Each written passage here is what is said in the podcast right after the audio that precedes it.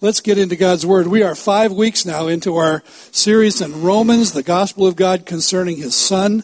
Can't believe we're already five weeks in. Time flies. This morning we're in Romans chapter 1, uh, 18 through 21. Again, just four verses this morning.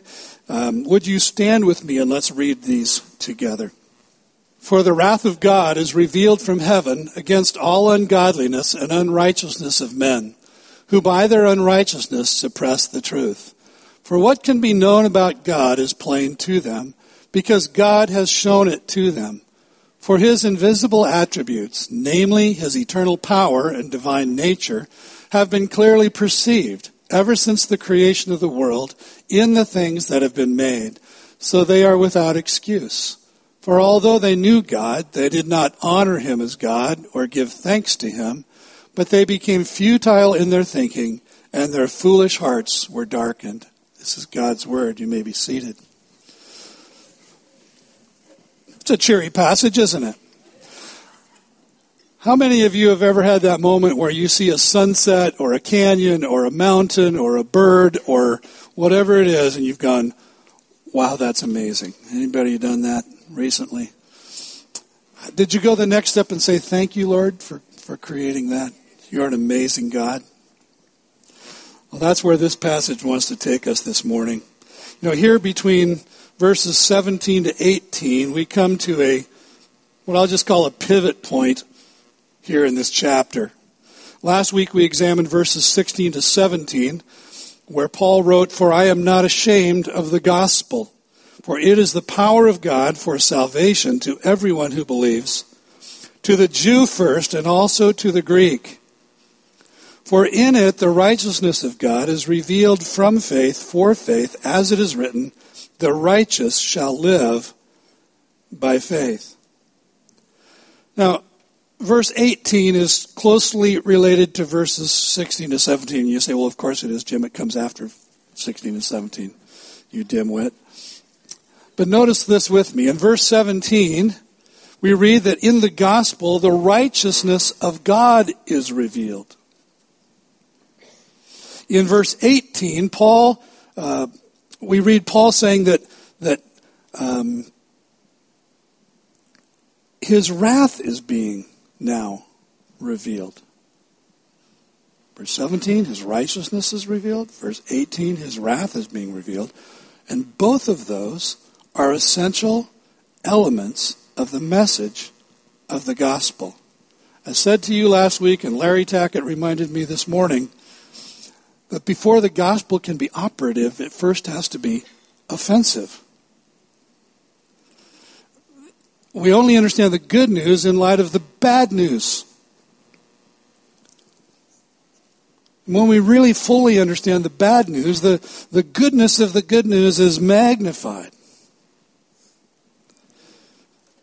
It is necessary that in the gospel God would reveal his righteousness because the ungodliness and wickedness of humanity, Paul says, has made it necessary for him to reveal his wrath. So in verse 18, Paul writes, as we just read, For the wrath of God is revealed from heaven against all ungodliness and unrighteousness of men, who by their unrighteousness suppress the truth. Now, the word revealed in verse 18 speaking in terms of English grammar, is in the present continuous tense. The wrath of God is being, being revealed. Well, what is the wrath of God? When we hear the word wrath, our thoughts might quickly gravitate to experiences that we have had, usually quite unpleasant, with someone in our lives who has an anger problem. Some of you are not looking forward to the holidays because of that one special person in your family who fits that description. Most extended families include at least one. Paul wrote to the Ephesians, Be angry and do not sin. And I don't know if you've ever seen that verse and thought to yourself, well, that's a tall order. Be angry and do not sin. And the reason that it's a tall order is that when we're angry, we're usually neither capable of avoiding sin, nor for that matter, particularly interested in avoiding sin. We're just angry. But the wrath of God, and hear me in this, the wrath of God is not like the wrath of men. God's wrath is his settled, just, and appropriate displeasure toward our sin. It has none of the sinful qualities of human wrath. For example, God is never out of control in his anger. So as you think of the wrath of God, don't think of a raging deity. God never thinks or says or does anything in his wrath that is inconsistent with his righteous character.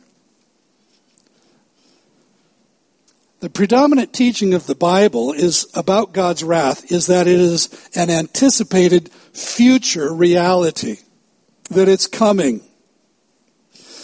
The biblical writers frequently warn God's people about the coming day of wrath, the, the day of God's final judgment of mankind. For example, in the very next chapter, Paul wrote regarding those who presume on God's grace and kindness because of your hard and impenitent heart, you are storing up wrath for yourself on the day of wrath, when God's righteous judgment will be, future tense, revealed. For those who are self seeking and do not obey the truth but obey unrighteousness, there will be wrath and fury. So judgment is coming. That is true. To the Colossians, Paul wrote, Put to death, therefore, what is earthly in you sexual immorality, impurity, passion, evil desire, and covetousness, which is idolatry. On account of these, the wrath of God is coming. The Bible also describes specific occasions or events or periods of time in history when, when God expressed his wrath and judgment of Israel as well as on Israel's enemies. But what Paul wanted the Romans to understand and what we ourselves need to grasp is that God, the righteous judge, is also right now, right now, on a continuous, ongoing basis, revealing his wrath from his throne in heaven in a manner that can be perceived and observed and certainly experienced. And here Paul says that the wrath of God is directed against all the ungodliness and unrighteousness of men. Again, Paul is characteristically saying something very precise, very specific. It's essential that we clearly understand what it is. Paul chose his words carefully. And that word ungodliness means to deny God the reverence that as His creation we owe to Him. That's ungodliness. But the word doesn't describe uh, a mere matter of passive irreverence. Instead, it, it connotes a matter of active rebellion against God.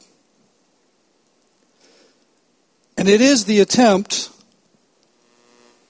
which has been true of humans in every age since the dawn of time, to rid ourselves of God.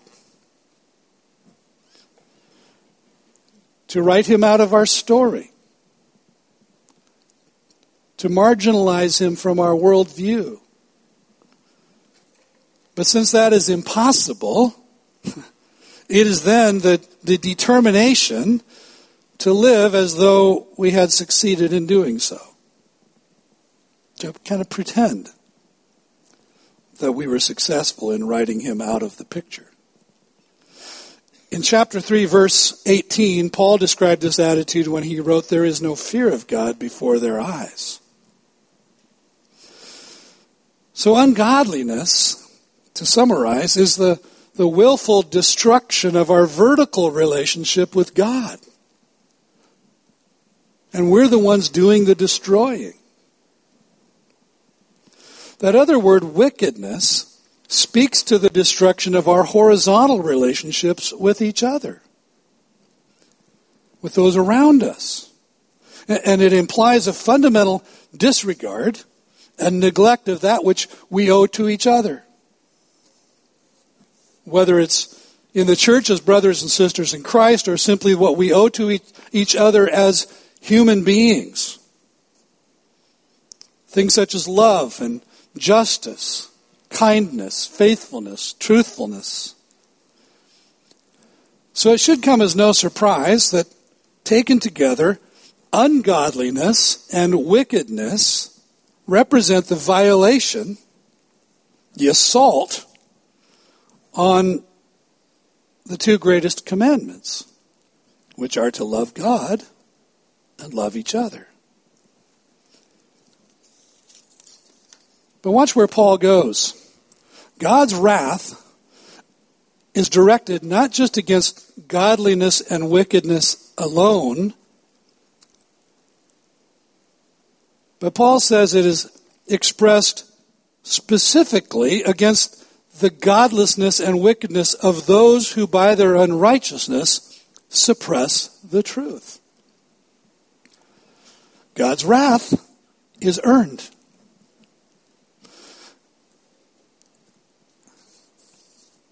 God's wrath is being revealed because the truth is being suppressed.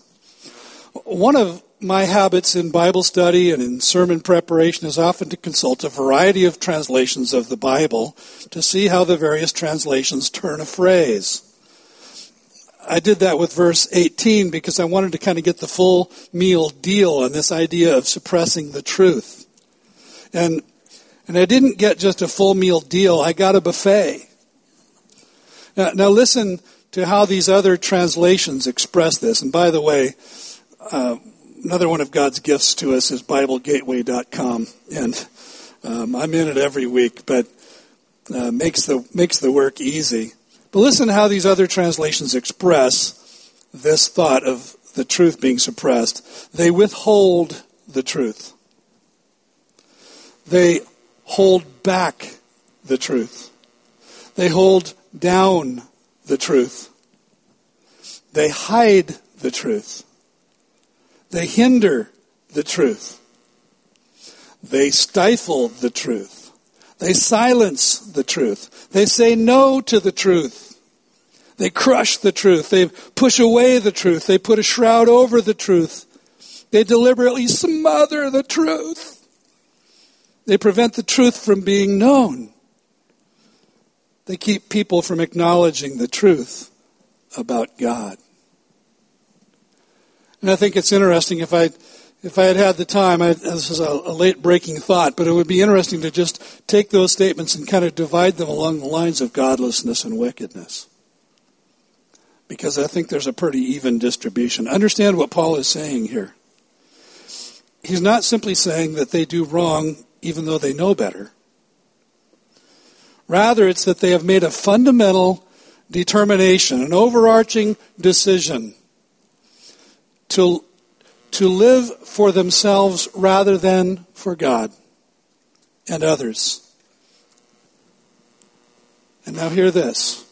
As a result of that choice, of that determination, of that decision, they will therefore deliberately and fiercely stifle any truth which challenges their self centeredness, their self serving, their self absorption. A biblical commentator by the name of Lenski wrote this Whenever the truth starts to exert itself and makes them feel uneasy in their moral nature, they hold it down, suppress it. Some drown its voice by rushing into their immoralities, others strangle the disturbing voice by argument and denial. By the way, the they that Paul is describing here, It's us, apart from God. Comic strip character Pogo once said, We have met the enemy, and they are us. Observe with me that one cannot suppress the truth of which he or she is not already in possession. You can't suppress truth you don't know. You can only suppress truth if you first have knowledge of it. And it's on that basis that Paul declares that they are without excuse. Again, verses 19 to 20 for what can be known about God is plain to them because God has shown it to them. For his invisible attributes, namely his eternal power and divine nature, have been clearly perceived ever since the creation of the world in the things that have been made, so they are without excuse. And they're without excuse because God has made his eternal power and divine nature known. There are certain things we can't know about God simply through nature. We can't know His grace and His mercy and His kindness and His love, His redemption in Christ. But we can perceive His eternal power and His divine nature. The New English Bible translation of verse 20 says that God's eternal power and divine nature are visible to the eye of reason, perceptible to the human intellect that chooses to perceive it.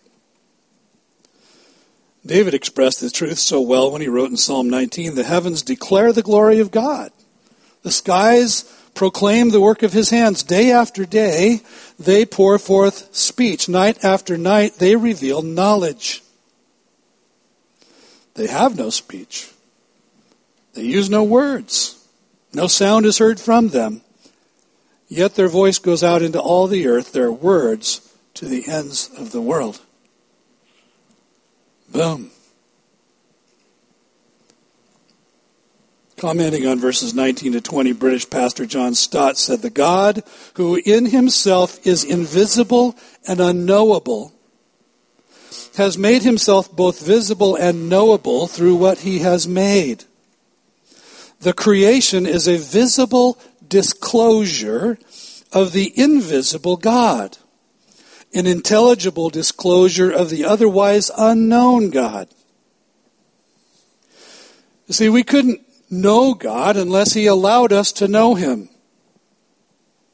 And through His creation, He has made Himself knowable to us.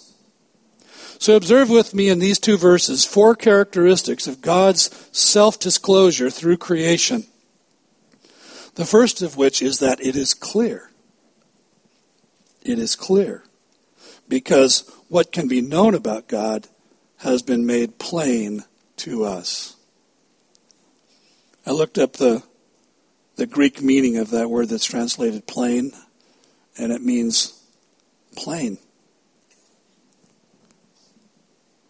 God has made it plain. God has made it simple. God has made it straightforward. Secondly, God's self disclosure through creation is constant because it's been ongoing ever since the creation of the world.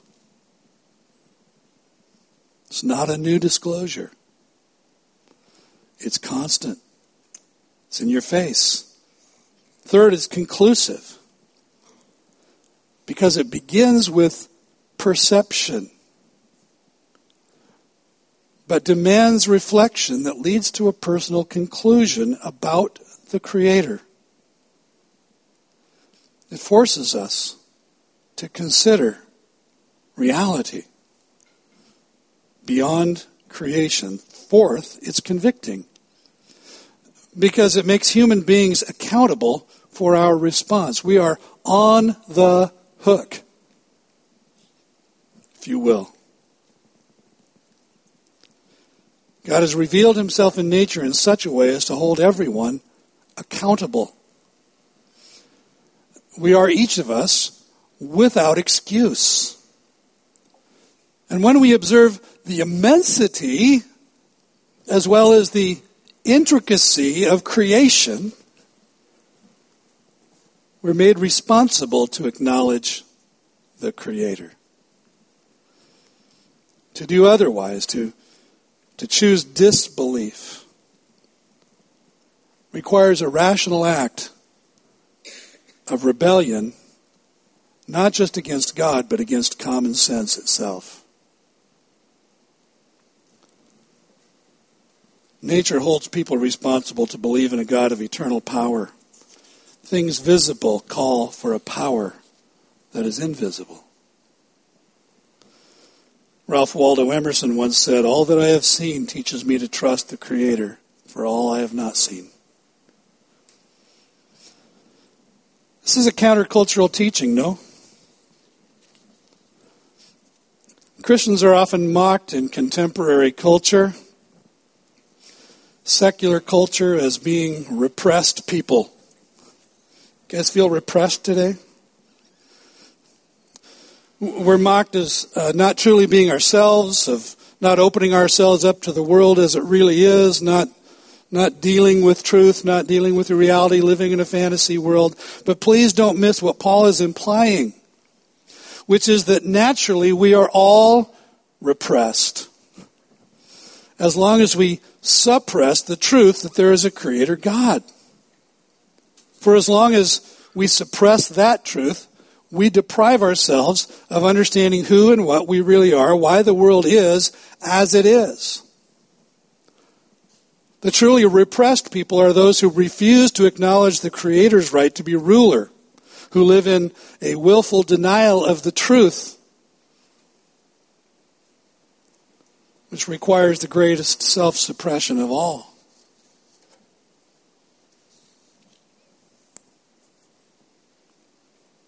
Tim Keller says one might read this for the first time and conclude that let me back up. I just ran over something. He goes on in verse 21 they did not honor God or give thanks.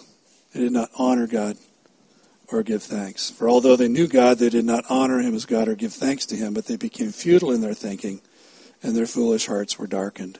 So now, Tim Keller says, one might read this for the first time and conclude that God's wrath comes in response to bad manners, forgetting to say thank you. But what Paul is saying is that we are plagiarists. We take what God has made and pass it off as our own.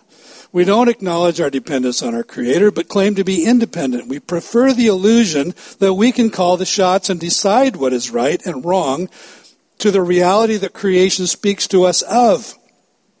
We are not grateful because we don't accept what He has done for us and around us.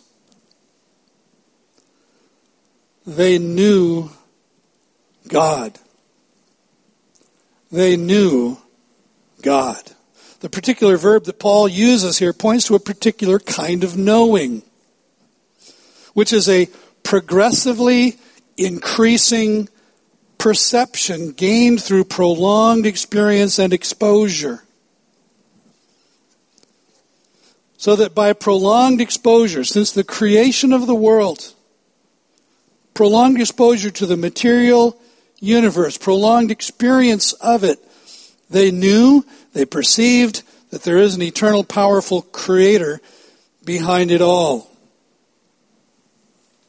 In an ideal world, we might reasonably expect that knowing God should lead to honoring Him as God and giving thanks, but we don't live in an ideal world. We live in one that's marred and distorted by sin. And sadly, by nature, people neither give God glory for who He is, nor do they give Him thanks for what He has done.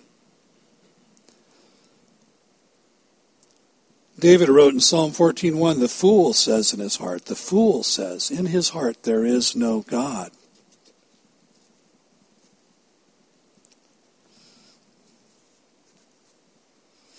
He wrote in Psalm 10, 3 and 4, For the wicked boasts of the desires of his soul. The one greedy for gain curses and renounces the Lord. In his pride, the wicked does not seek him. All his thoughts are, There is no God. There is no God.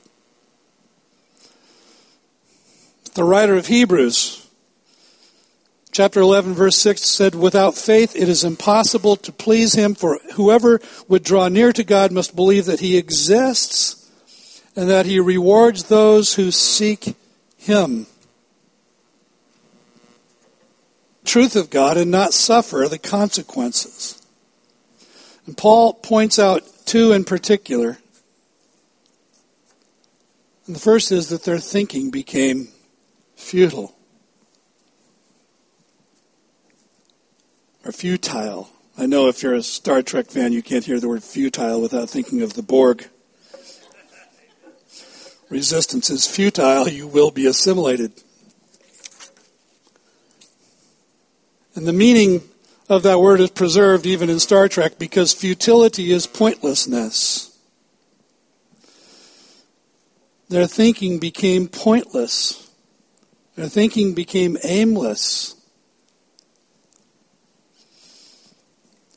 See that when we draw the Creator God, to whom we are accountable, out of our worldview and place ourselves at the center, appoint ourselves as our own ultimate authorities, submit our decision making only to our own speculations, our own prejudices, our own judgments, then our thinking becomes futile. We lack a trustworthy moral compass to chart a path to our lives.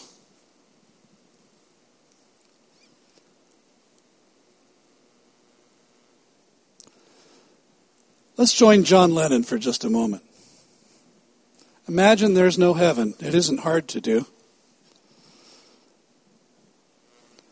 No, he says, um, it's easy if you try. I'm on the wrong verse. Imagine there's no heaven. It's easy if you try. No hell below us, above us only sky. Imagine all the people living for today. It's an accurate expression of absolute existentialism that excludes God. So imagine with me, and you've done this before, I, I know you've done this. imagine that there is no God. Just, just let your mind go there for the moment. There is no God. We are a fluke of the universe.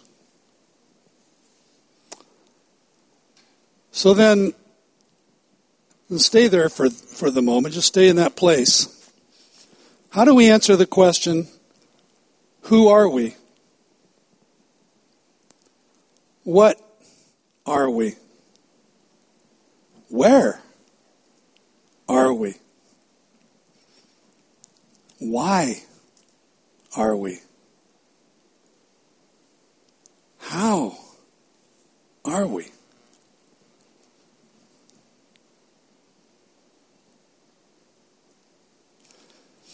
You see, when we draw God out of the picture, we have to deal with some gaping questions. Is there genuinely value to human life? Is one. Uh, why, why not anarchy?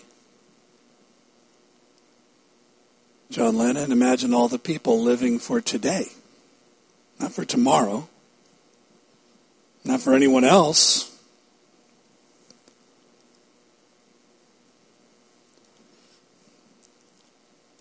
There's an absurdity about our existence.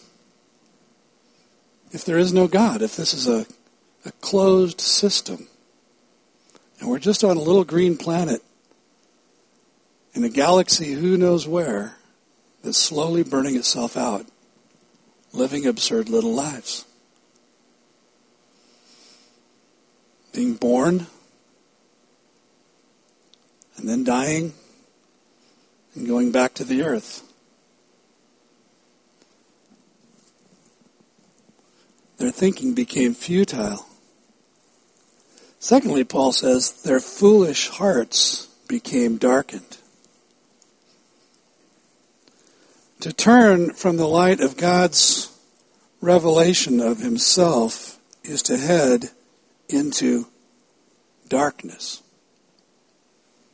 Jesus said, Men love darkness rather than light because their deeds are evil. They prefer darkness to light. And this expression takes futility one step further, and, and, the implications are truly terrifying. The word foolish means literally lacking synthesis. Asynthesis is the Greek word. It, it implies a profound moral and intellectual defect that brings about the inability, to use a contemporary term, to connect the dots.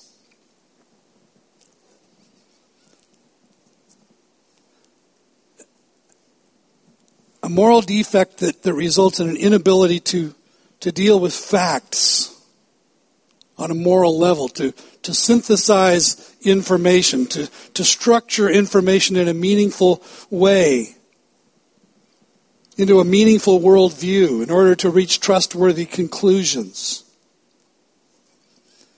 And the sense here is that, that when we make the choice, and it is a choice, it is a choice. Young people, when you're sitting in your science classes, and your teacher says to think it, to believe in God is absurd. It's a choice. Can't prove it. We can, we can neither prove the or nor deny the existence of God on a scientific basis. But here's creation, loudly speaking all on its own about the Creator. And God says, deal with it. Deal with it.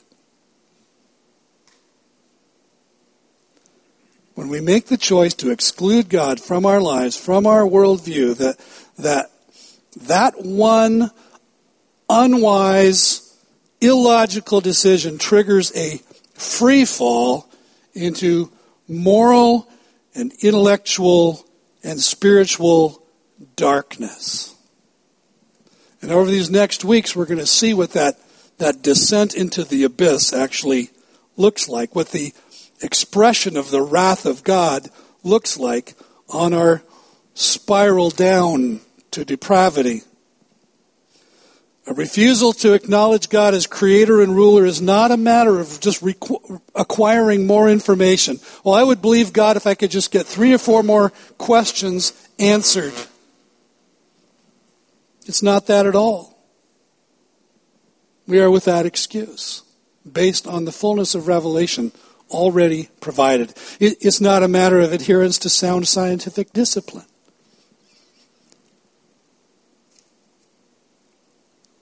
It is, on the contrary, intellectual and spiritual suicide. So imagine with me that, that we're walking through a, a vast desert.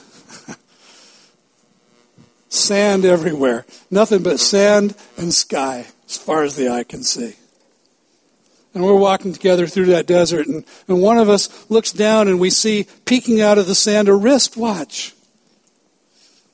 And we, we reach down and we pluck it up and we go, whoa, it says Rolex. This is a cool wristwatch. And you get the impression that this is a complex piece of technology we're holding in our hands and, and we're overwhelmed. And maybe we, we would dissect that watch. We'd take it apart and we'd look at all of its inner workings and we'd just be blown away by the, the high technology that went into the creation of that watch.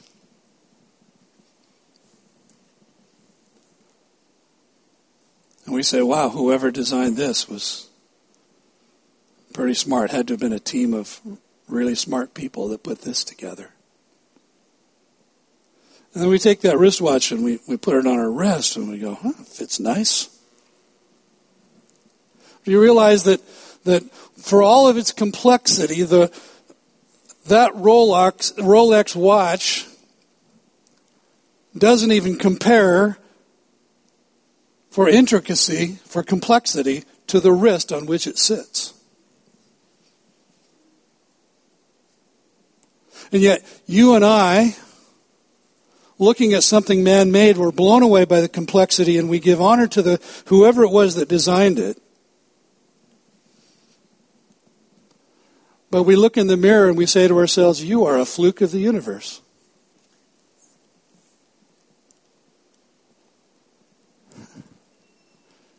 You see the irony of where human thinking goes apart from God? The fool says in his heart, There is no God. Really? Wow.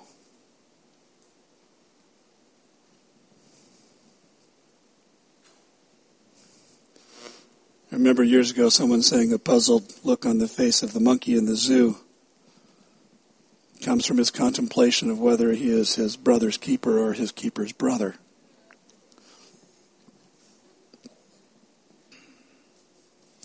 For what can be known about God is plain to them because God has shown it to them.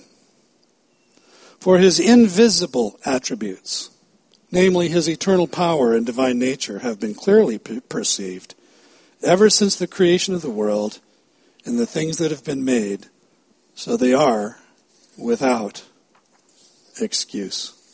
Let's pray. Lord, thank you for your word.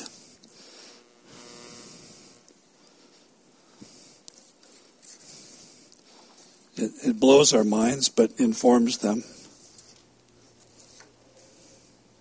It challenges our self centeredness. It expands our worldview.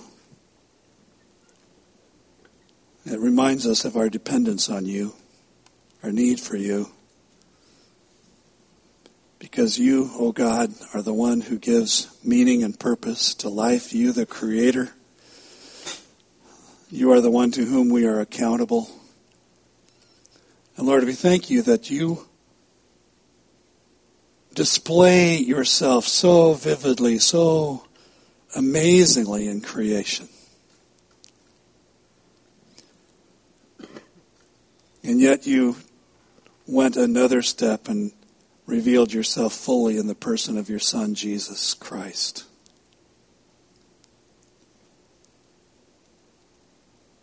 The image of the invisible God, the firstborn over all creation.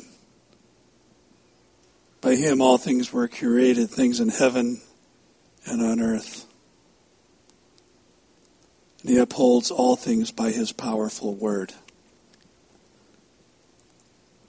So, Lord, as we contemplate your power, your invisible attributes, your eternal power and divine nature, let us also contemplate your grace, your kindness, your mercy to us.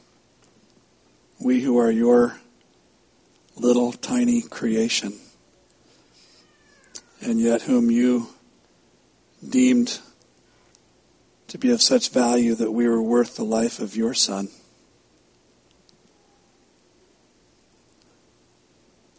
And Lord, help us